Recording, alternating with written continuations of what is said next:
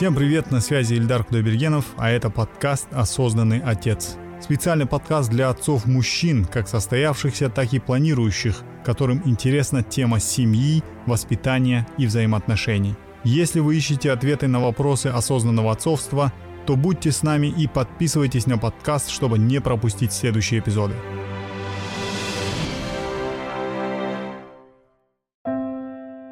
Ну, начну с того, что я работаю урологом, а в то же время я андролог. Андролог – это специалист, который занимается чисто мужскими проблемами.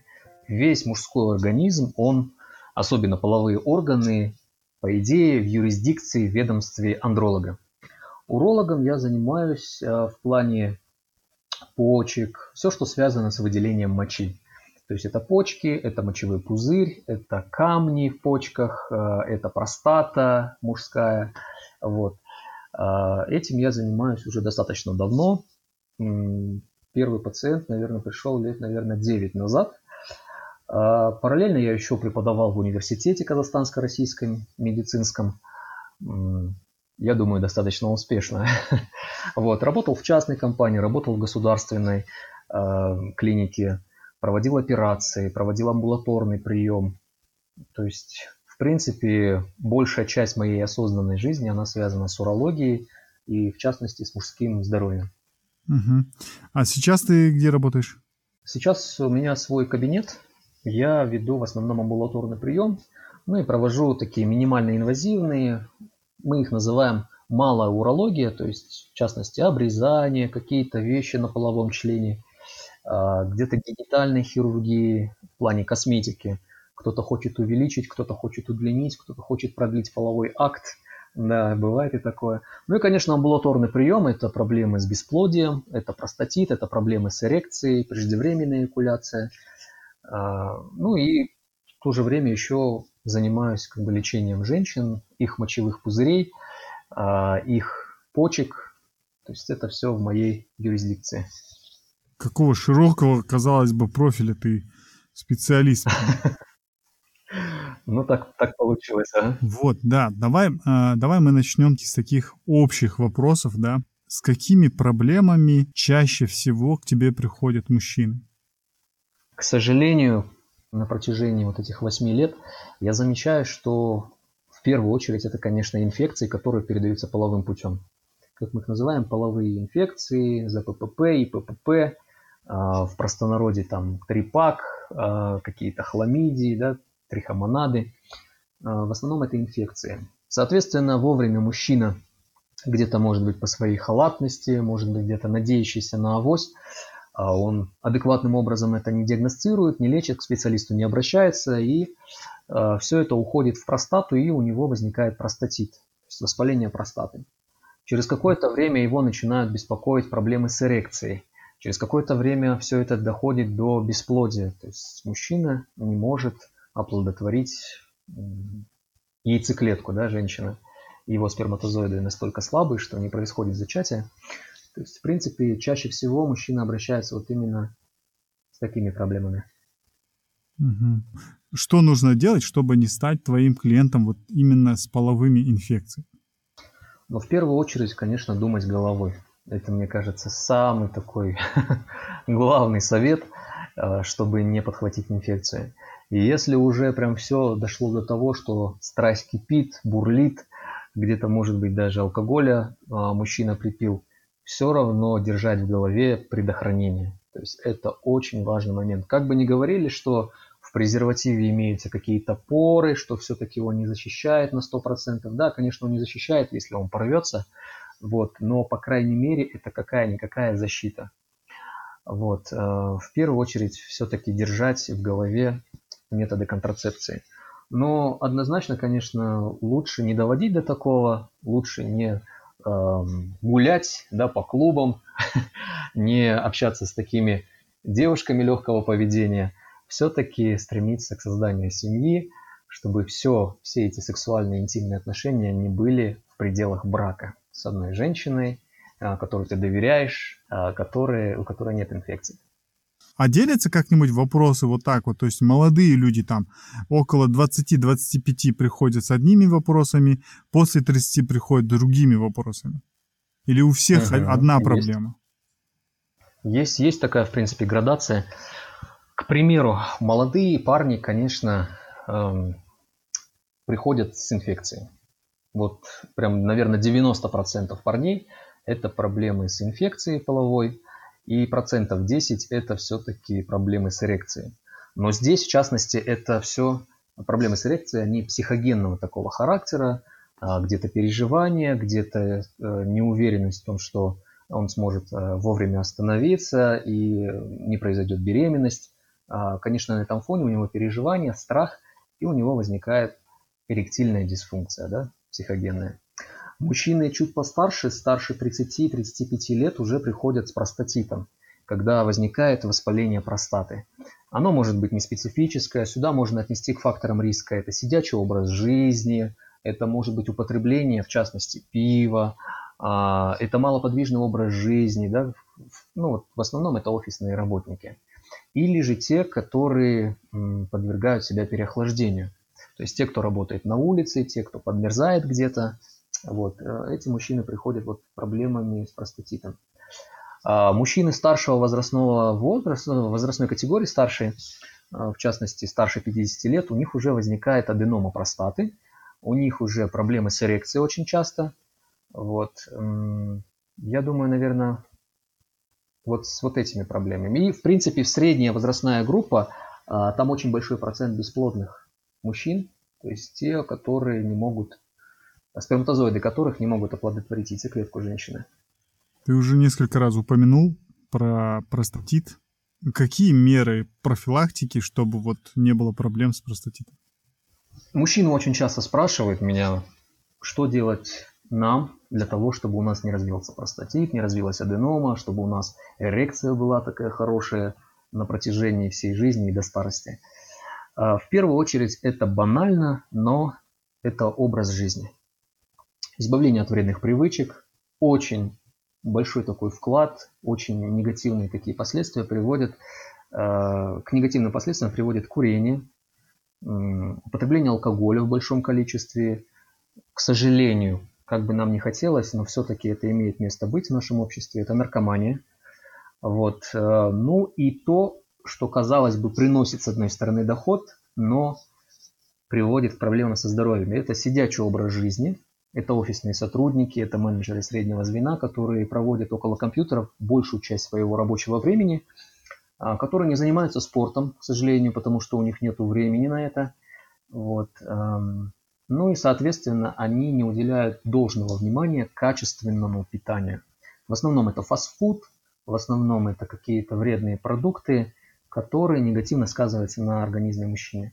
И все это в комплексе, тем более еще к этому всему добавляем стресс, который присутствует в жизни каждого мужчины, все это в комплексе приводит к проблемам именно с мужскими половыми органами, с мужской интимной жизнью. Угу. Да, то есть можно сказать, что если мужчина следит за качеством своей жизни, то у него таких проблем и не будет.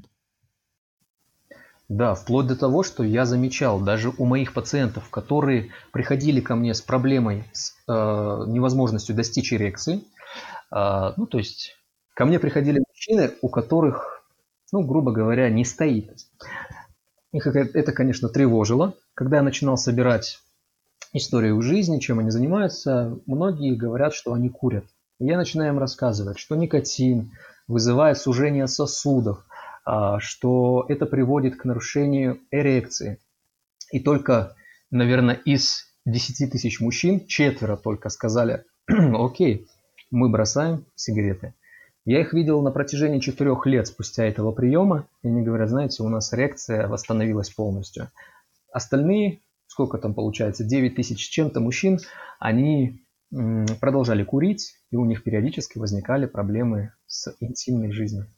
Дело в том, что, к примеру, я просто для примера привожу такую статистику. Сигареты вызывают, особенно никотин, вызывают сужение сосудов. Вот. Сужение сосудов, особенно сердечных, приводит к тому, что кровь перестает течь по этим сосудам. Какая-то часть сердца начинает погибать, то есть возникает инфаркт миокарда, да? И очень много мужчин погибают от этого. Но сосуды сердца, они в 7 раз шире, чем сосуды полового члена, которые приносят кровь во время эрекции. То есть, если сужаются сосуды сердца настолько, то представляете, насколько сужаются сосуды полового члена. То есть, это очень серьезный фактор, который негативно сказывается на эрекции. Я вот сейчас понимаю, что как на самом деле вредит курение, да, то есть он напрочь затыкает те маленькие-маленькие сосуды, которые есть в носу, в мозгах, в глазах, да, везде просто закрывает эти каналы, и туда перестают поступать и воздух, как бы, да, и питательные вещества, и вообще все. Все верно. Поэтому, ребята, решайте сами. Думайте сами, курить или не курить. Да. Как в этой. Смотри, Ростислав, есть такой момент. На какие тревожные звонки нужно обратить внимание, что у тебя что-то там начинается? То ли простата, то ли там что-то с половым бесплодием, что-то начинается. Самые первые сигналы простатита. По поводу простатита могу сказать так, что долгое время он, к сожалению, протекает бессимптомно. Пациент, в принципе, ничего не чувствует, но когда стадия уже зашкаливает, то есть уже переходит к следующей, к стадии декомпенсации, пациента начинают беспокоить частые позывы к мочеиспусканию. То есть он начинает бегать, часто по-маленькому, причем малыми порциями. У него возникает боли в промежности, там, где вот как раз-таки между мошонкой и анусом, вот это место у него начинает болеть. А через какое-то время он чувствует, что моча не полностью отходит.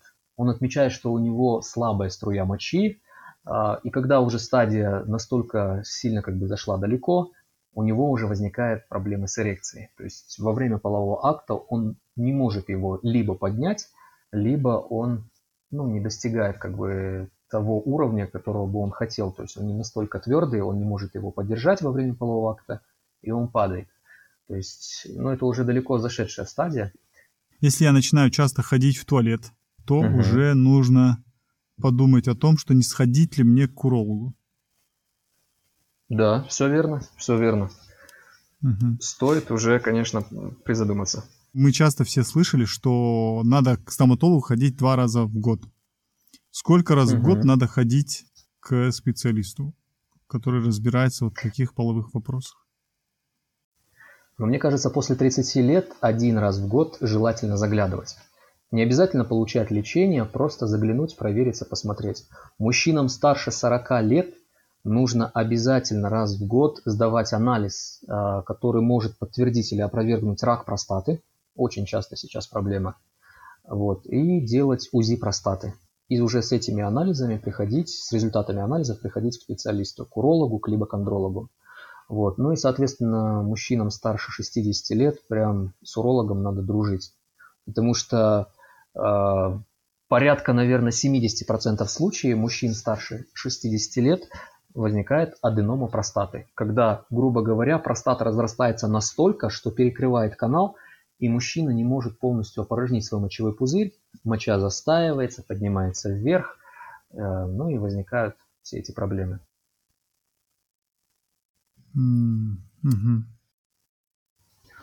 Вот такая, честно сказать, тяжелая, да, тема для обсуждения, нет?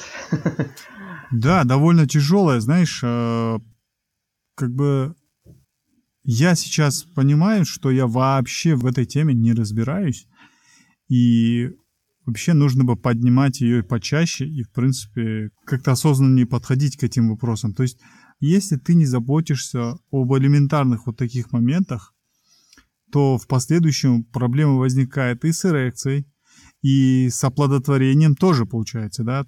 Просто дело в том, что многие недооценивают важность простаты. То есть, относятся к этому немножко халатно.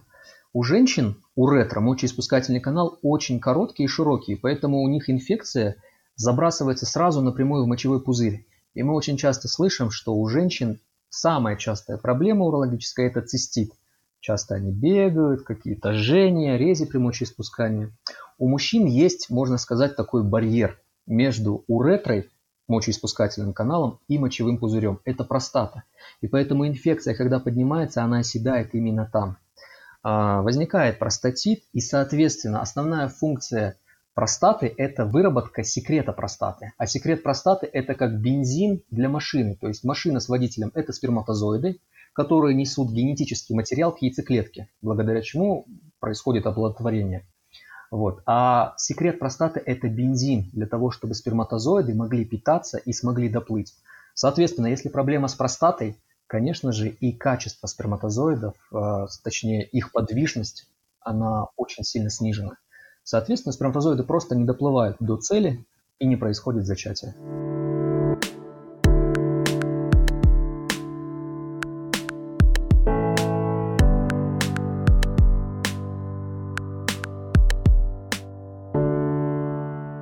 Те мужчины, которые планируют семью, которые планируют иметь детей, им нужно заняться диагностикой бесплодия. Фертильны они или нефертильны, то есть могут они иметь детей или не могут. В частности, всем подросткам, большинству подростков, когда происходят вот эти медицинские какие-то осмотры в 9 классе, в 8 классе, очень многим ставят диагноз варикоцели. Это расширение вен мошонки. Соответственно, чем это опасно, если этим не заниматься? Многие почему-то спустя рукава к этому относятся, но дело в том, что яички находятся в мошонке неспроста. Вот. Они не находятся, например, под мышками, или где-то в области шеи, они находятся чуть-чуть ниже. Это все необходимо для того, чтобы температура там была на 2-3 градуса ниже, чем температура тела. Это нужно для того, чтобы сперматозоиды были активными. Соответственно, если температура в мошонке повышается, сперматозоиды просто становятся неактивными. Они не могут развиваться так, как им нужно развиваться. Что происходит при варикоцеле? Вот эти расширенные вены, они содержат в себе теплую кровь, застоявшуюся. И они греют эти сперматозоиды. Соответственно, качество страдает. Поэтому в первую очередь молодым мужчинам нужно решить вопрос по поводу варикоцели. Второй вопрос, конечно, избавиться от инфекции. Третий момент – подлечить простату, чтобы качество секрета простаты было максимально хорошим, чтобы сперматозоиды могли нормально питаться и уже в дальнейшем оплодотворять яйцеклетку. Одним из проблем простаты ты сказал, что это сидячая работа, да? Да, все верно. Работать стоя, стоячая работа, так сказать, да? Может считаться профилактикой вот этой проблемы? Сейчас многие компании переходят к такому формату, убирают стулья и делают очень высокие столы, чтобы работники могли работать стоя.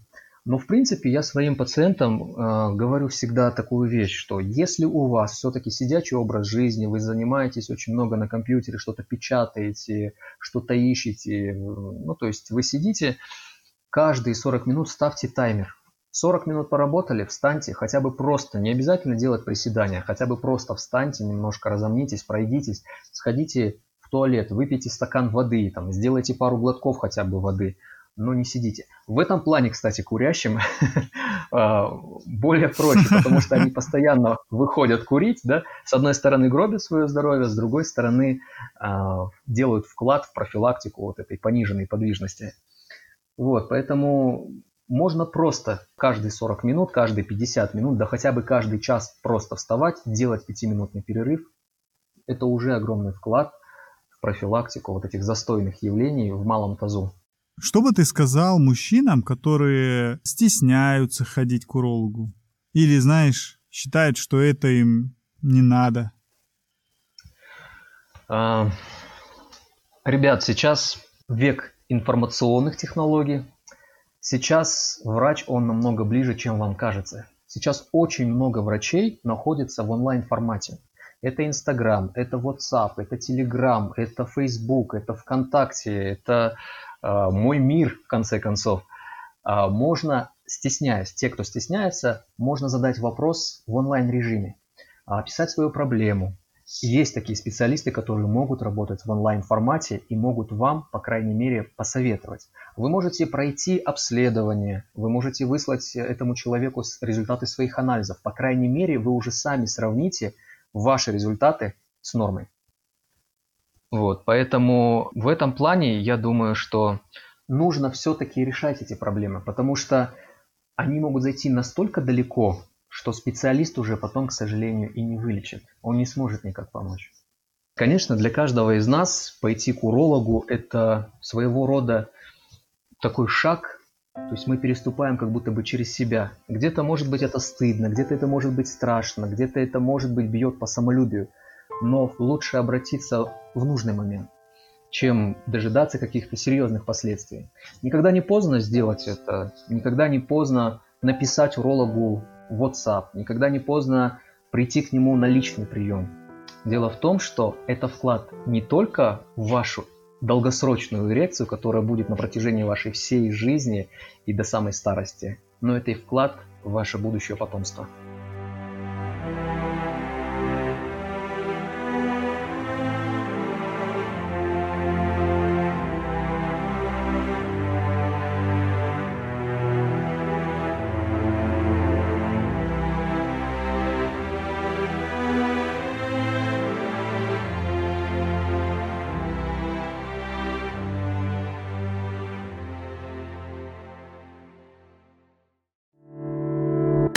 Подкаст «Осознанный отец» создан по инициативе Национальной комиссии по делам женщин и семейно-демографической политики при президенте Республики Казахстан и при технической поддержке Фонда ООН в области народонаселения.